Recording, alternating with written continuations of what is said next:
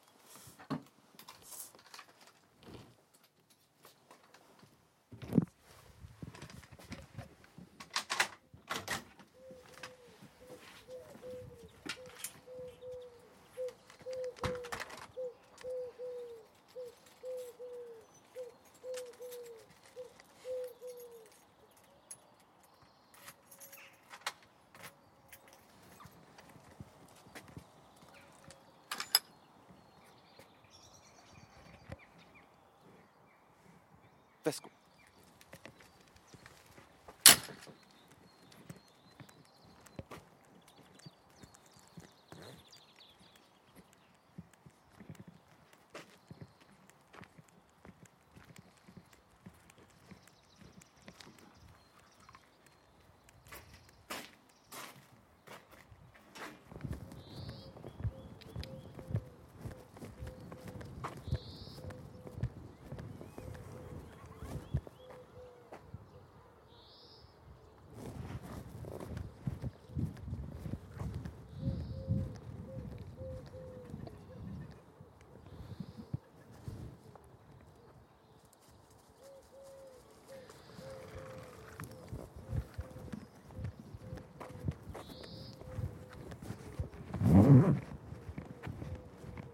Sidder måske og overvejer, hvor vi er, og hvordan vejret er, hvad tid på dagen.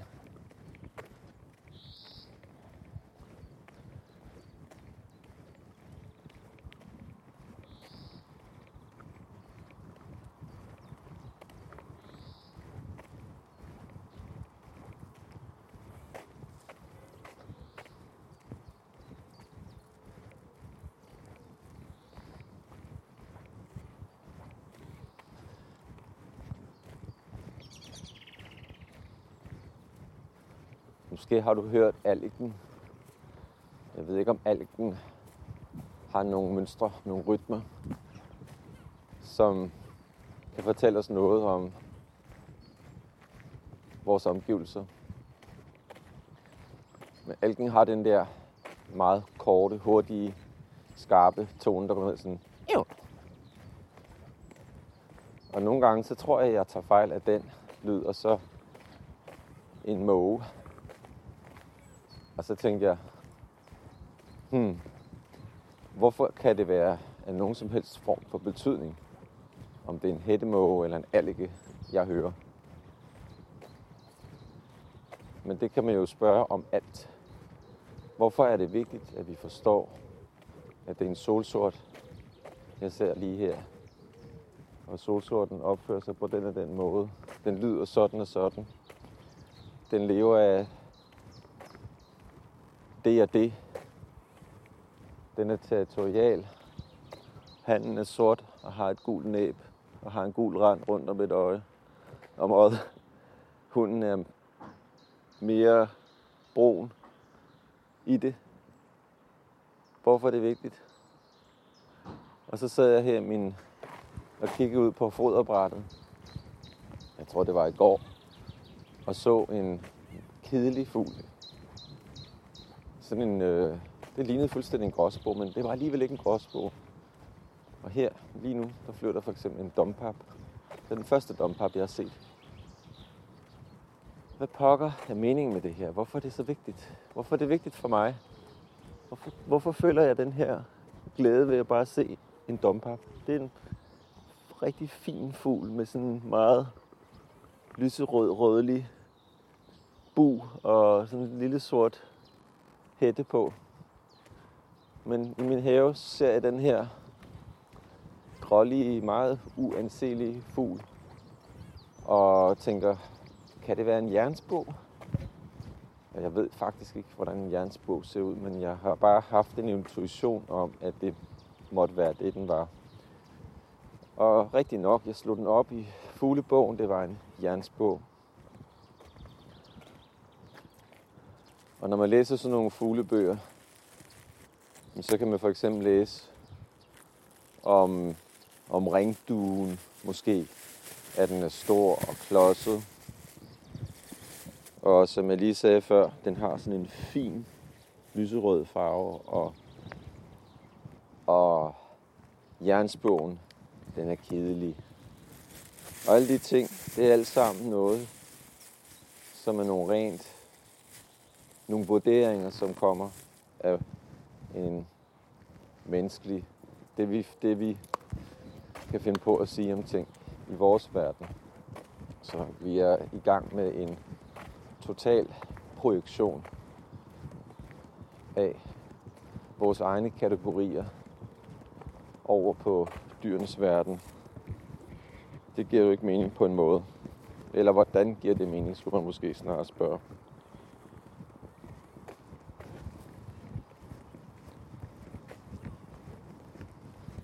Det var så ringduen, der fløj der.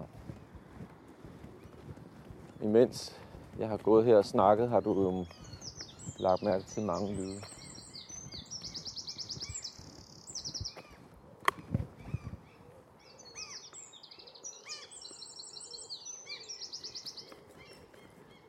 For eksempel var der en meget fin fuglesang der. Hvad er det for en, vi hører? Kunne godt være rødkælken. Eller også er det den der gæresmutte deroppe. Det er faktisk en gæresmutte. En af de mindste fugle, vi har. Og så den kan synge. Og så hørte du selvfølgelig også de lidt større fugle, der fløj hen over os. Var det så alliger, eller var det måger? Apropos den snak, jeg havde lige før. Men det var så måger.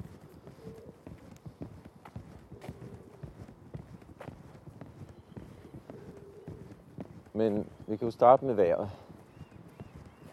Jeg ved ikke, om du har fornemmet det, men det er en meget, meget fin morgen med sol, et let skydække og ellers en klar, frisk forårsmorgen.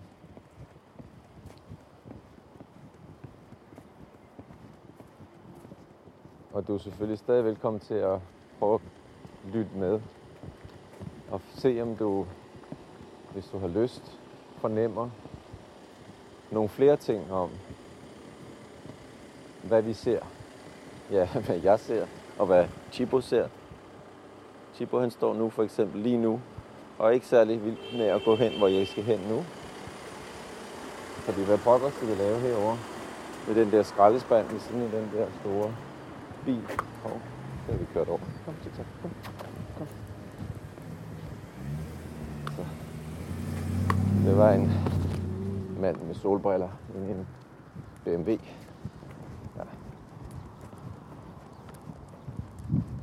Nå, men det var det her med, med vejret. Det er jo vigtigt for os danskere med vejret. Vi kan jo godt lide at snakke om det. Det er også en rigtig god måde at komme ind i en snak med nogle andre. Fordi alle på en eller anden måde er påvirket af vejret. Vi er alle sammen en del af det. Vi svømmer sådan set i det. Vi trækker vejret i det. Hvad med tiden? Hvornår er det? Det kan man måske godt høre på fuglene, men det er altså morgen, og det er, den er cirka halv otte. Måske kan man også høre det på min stemme. Og det tænkte jeg ikke på sidste gang. Men i virkeligheden er der rigtig meget i vores stemme, der siger noget om vores omgivelser, om døgnets rytme, og om alle mulige ting, som vi sikkert forsøger at skjule. Måske kan man høre på min stemme, at når jeg går her med min hund og står og taler til mig selv og til dig, så er det en form for frirum fra en verden, der er ved at gå fuldstændig agurk. Altså i gamle dage kunne man synge, vi voksne, vi kan også være bange. Men det er ikke længere aktuelt. Fordi nu kunne man stille sig op og skrige, vi voksne, vi bør gå i fuldstændig panik. Og det er sådan set ikke særlig befordrende for vores mentale sundhed, tænker jeg. Så hvordan kan vi gøre for at holde os mentalt sunde i den her verden, der jo, hvor alt fortæller os, ja alt gør jo ikke, men meget fortæller os en del af det, vi til daglig udsættes for, fortæller os, at vi skal gå i fuldstændig panik. Og det, som fortæller os det her, det er alt sammen noget, vi selv har skabt for os selv, kan man sige. At vi er bekymrede for verdensøkonomien, for konjunkturer, alt det her, det er noget, som vi mennesker har fundet på med hinanden. Der er ikke nogen naturlov, der tilsiger, at øh, 1% af jordens befolkning skal, være, skal have lige så mange værdier som resten af jordens befolkning til sammen. Det står ikke skrevet nogen steder. Men det er blevet den måde, vi har valgt at leve på. Og klimakrisen, ja ja, den er, det kunne være kommet af sig selv, og vi har mange skeptikere, men der er sgu meget, der peger på, at det er menneskeskabt, det vi går rundt og lader ske med vores omgivelser. Og dermed i sidste ende os selv. Og så er vores... Jeg, har, jeg, har, jeg er sikker på, at jeg ikke er den eneste, der har et arbejdsliv og i øvrigt et privatliv, hvor man hele tiden oplever, hvordan skruen bliver strammet. Hvordan vi hele tiden er i sådan et Samuel Beckett skuespil, hvor øh, sandet det stiger og stiger. Og nu er vi ved at være op til halsen. Og vi siger, jamen det går da meget fint alt sammen. Det er så fint. Og hvordan der hele tiden bliver strammet, skåret ned. Alt det, som gør, at vi er menneskelige, bliver skåret væk. Og alt det, der gør, at vi, ja, vi kunne lige så godt være maskiner, det er det, der er i fokus. Vi kunne lige så godt bare være øh, en del af Matrix og det ikke sådan en boble og blive næret med den grundlæggende næring, vi har brug for. Øh. Men med alt det, så er der selvfølgelig rigtig god grund til at gå i total panik. Og hvad gør vi så for at have nogle frirum, nogle steder, hvor vi kan trække vejret og bare sige, der må være andre verdener mulige. Øhm, og det tror jeg bare er det her frirum for mig. Og det håber jeg også, at det kunne da være rigtig hyggeligt, hvis det også var det for dig. Fordi her kan jeg gå og se, hvordan træerne blomstrer. Det er bare sådan et, som om der lå sne på dem.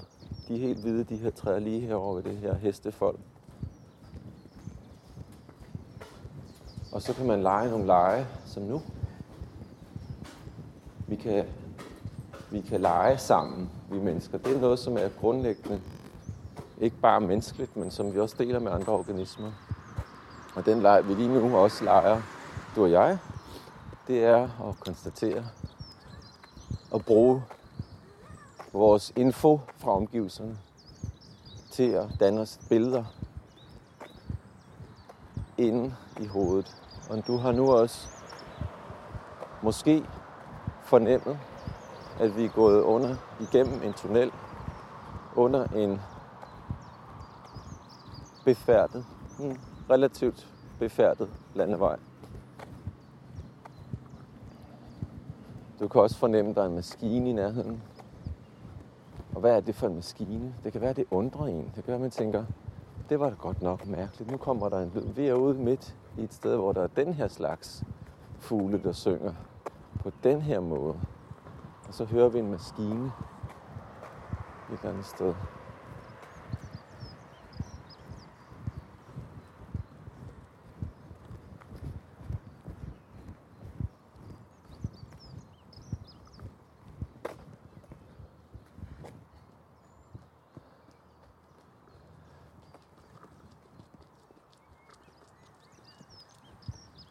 Kunne du høre joggeren? Der kom lige en ung kvinde løbende forbi med langt lyst hår i en hestehale. Nu kommer vi tættere på maskinen.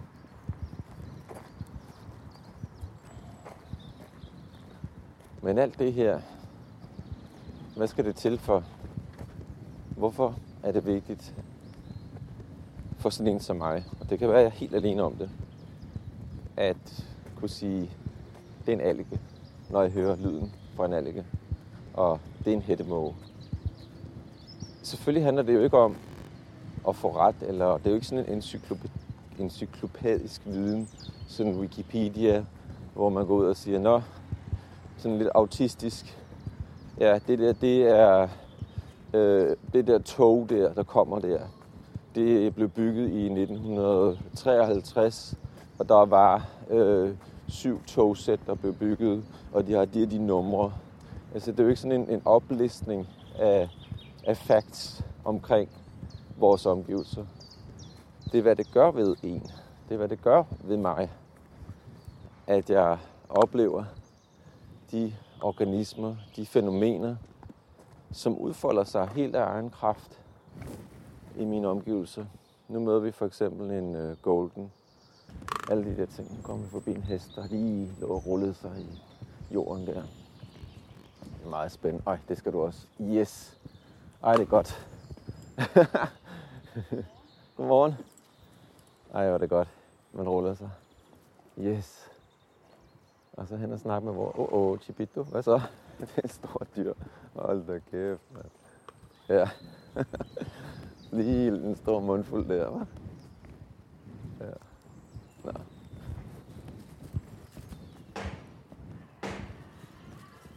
Okay, der er en hest, der gør et eller andet, ikke må derinde.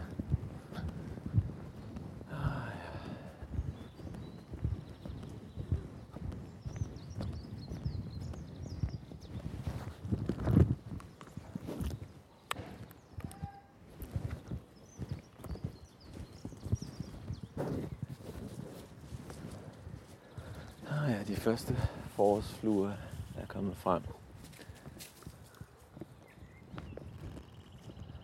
Og det er jo igen noget, jeg ikke ved, om det kan lade sig gøre, på, om det er menneskeligt og teknisk, mekanisk muligt, men nu er vi så, som du måske har kunne konstatere, nede ved en stor sø. Og øh, vandet er spejlblankt, og solens er nu kommet lidt højere på himlen. Og den spejler sig i søen, og det er sådan helt sølvglinsende. Der er sådan en let, en let lag af dis lige over overfladen. Og vi har de her andefugle, der svømmer rundt og hygger sig med, hvad de nu hygger sig med. Yes, og her har vi så det mudder, som jeg lige talt med en dame om, som havde en hest her. De må normalt ikke gå med heste, men fordi hestestutteriet ligger, hvor det gør, har ligget der lang tid før, at der kom åbenbart kom sådan huse og villaer og lejligheder, jamen så, er, så har de ligesom fået håndsret til at bruge den her sti til at gå med deres heste. Og så vil jeg sige, lad dem dog gøre det. Hvad er det for en?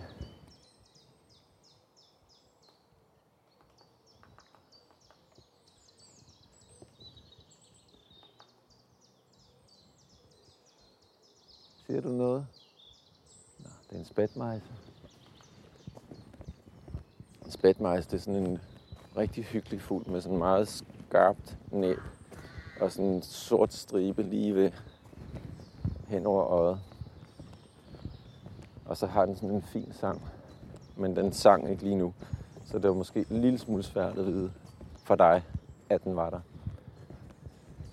Men er det her bare romantik? Er det bare ekscentrisk at gå her og være sådan betaget af naturen og fuglene og det her? Er det bare sådan en, en romantisk, æstetisk øh, øvelse? Øh, eller hvad? hvad? Hvad er det her? Hvorfor, hvorfor er det vigtigt?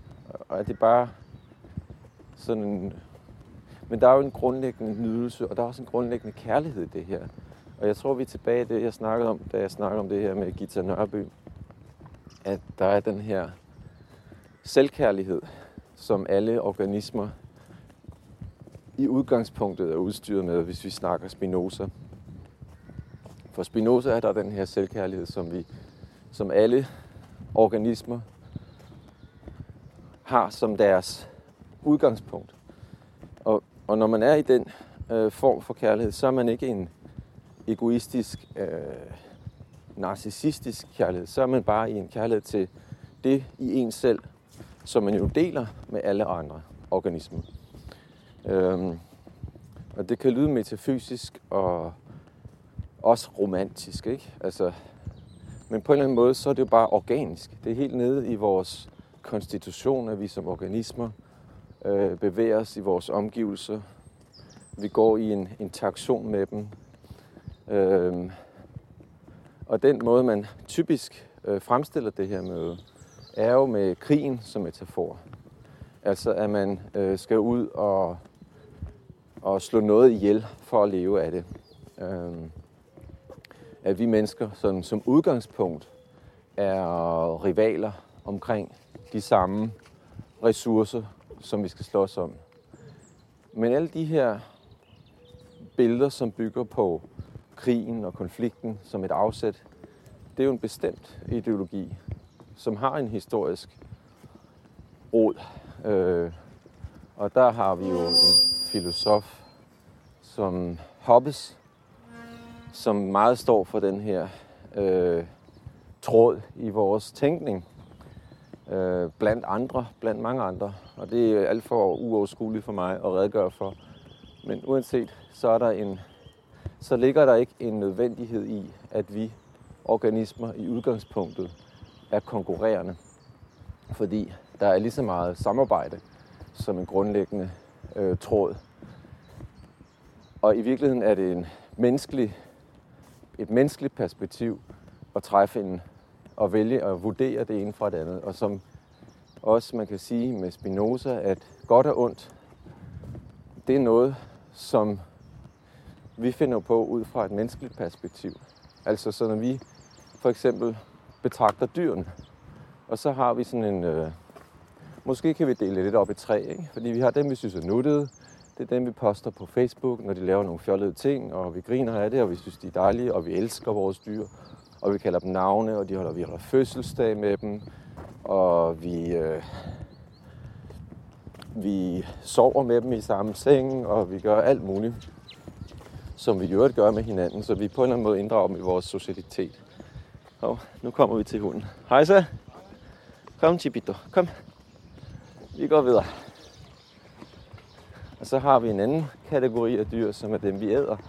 Og dem torturerer og piner vi og holder på de mest umenneskelige vilkår. Vi transporterer dem i vogne, hvor de ligger og ved at dø og halvdø. Og vi lige har haft en snak på omkring, hvordan man slår svin ihjel, og vi gokker dem i nøden, og så ligger de der og vågner op igen, og alle de der ting. Og der kan man jo virkelig få følelsen i kog hos mange. Der er mange, der bliver vegetar, netop når de bliver konfronteret med, hvordan kødindustrien fungerer. Øhm, det er ikke det, der er min pointe lige nu. Øhm, så har vi en, en tredje kategori af dyr, som er dem, vi sådan, øh, ser som skadedyr. Ikke? Som decideret øh, ødelæggende. Rotter. Øh, tit ser folk også sådan nogle tamduer, som, øh, som rotter med vinger. Og alle de der vurderinger er jo bare rent antropocentriske, altså menneskecentrerede. Det er noget, som vi mennesker vi tager som udgangspunkt vores egen verden, og det der er, hvad skal man sige, vigtigt for os. Og det er også hele vores grundsyn, kan man sige, på økologien i, i mange tilfælde. Hvad, hvordan kan vi... Øh, altså det er et nytteperspektiv, ikke? Det er utilitarisk. Ah, utilitaristisk. Ikke? Hvad er det, der i naturen kan, kan... Altså, vi skal lade være at smadre naturen, fordi hvis vi gør det, så smadrer vi os selv. Ikke? Det er jo selvfølgelig klart. Så alt det her med den her... Og det er også, når jeg, da jeg gik i gymnasiet, jeg var naturfaglig, som det hed dengang. Og, og jeg havde øh, en naturfaglig baggrund sådan familiemæssigt med læger, og mine søskende er blevet naturfaglige, altså flertallet af dem, kan man sige. Øhm, men for mig var det en, en ren intuitiv oplevelse af, at den måde, som vi arbejdede med naturen, med den naturforståelse, der lå til grund for, for de fag, jeg havde i gymnasiet, biologi, kemi, især biologi, det var det her nytteperspektiv, jeg stejlede over. Øh, og selvfølgelig var jeg måske, ja, fordi man kan sige, at jeg kan rigtig godt øh, forstå mange, der tænker naturvidenskabeligt. Men jeg tror bare, at den måde, man får det fremstillet på, i, altså sådan for, for forenklet og banaliseret, som man jo altid gør, når man forsøger at undervise børn og unge. Desværre, fordi de er ikke så dumme. Men den måde, man gør det på, jamen, der får man bare banaliseret hele den her, øh, for mig at se, også rigtig vigtige øh, undersøgelser, som man laver i, i mange naturvidenskabelige sammenhæng. Men for mig var det et turn-off, så jeg droppede at det naturvidenskabelige og gik i retning af humaniora. Men det er, det er hele den her opdeling, vi har haft. Ikke? Vi har imellem, at vi har noget, vi kalder natur, og vi har noget, vi kalder kultur.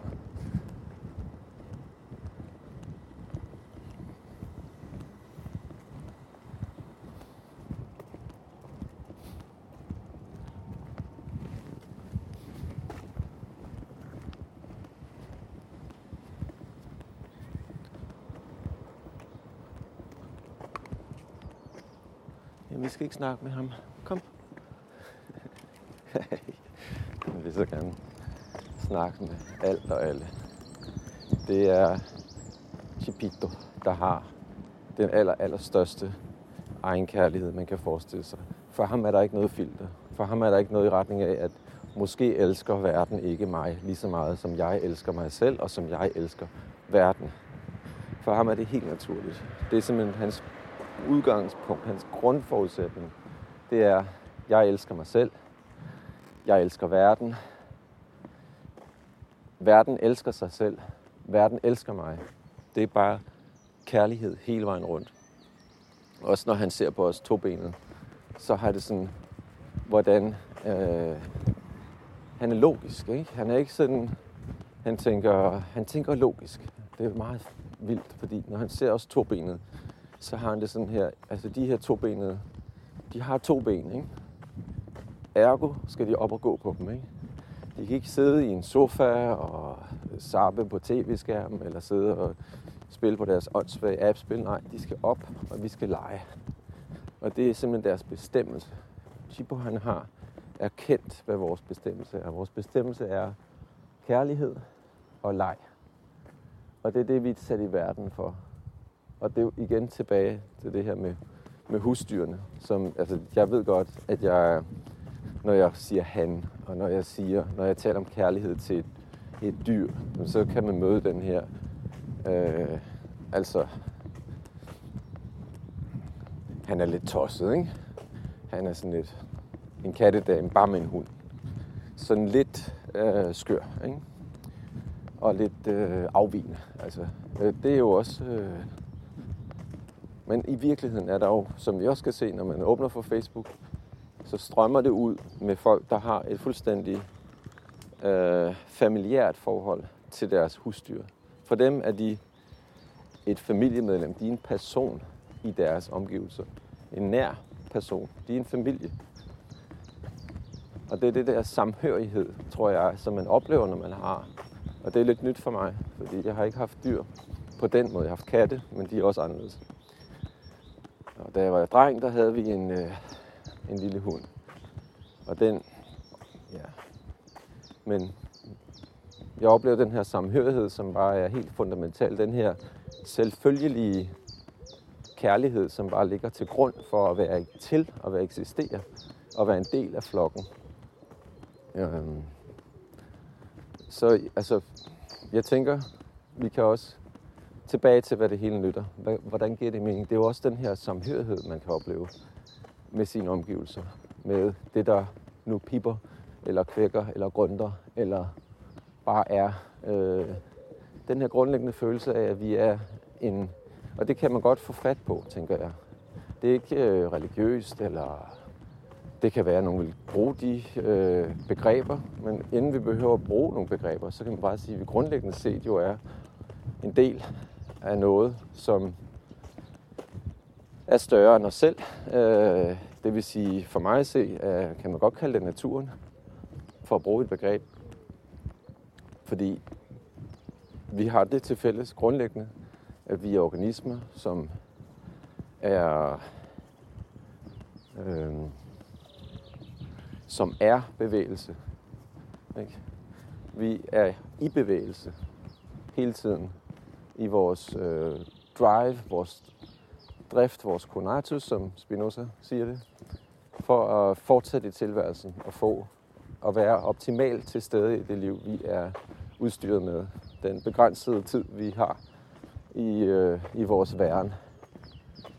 Og det øh, deler vi jo med, øh, med alle andre levende organismer. Kom, tykser. Og nu skal vi snakke med en anden hund. Så jeg løber igen.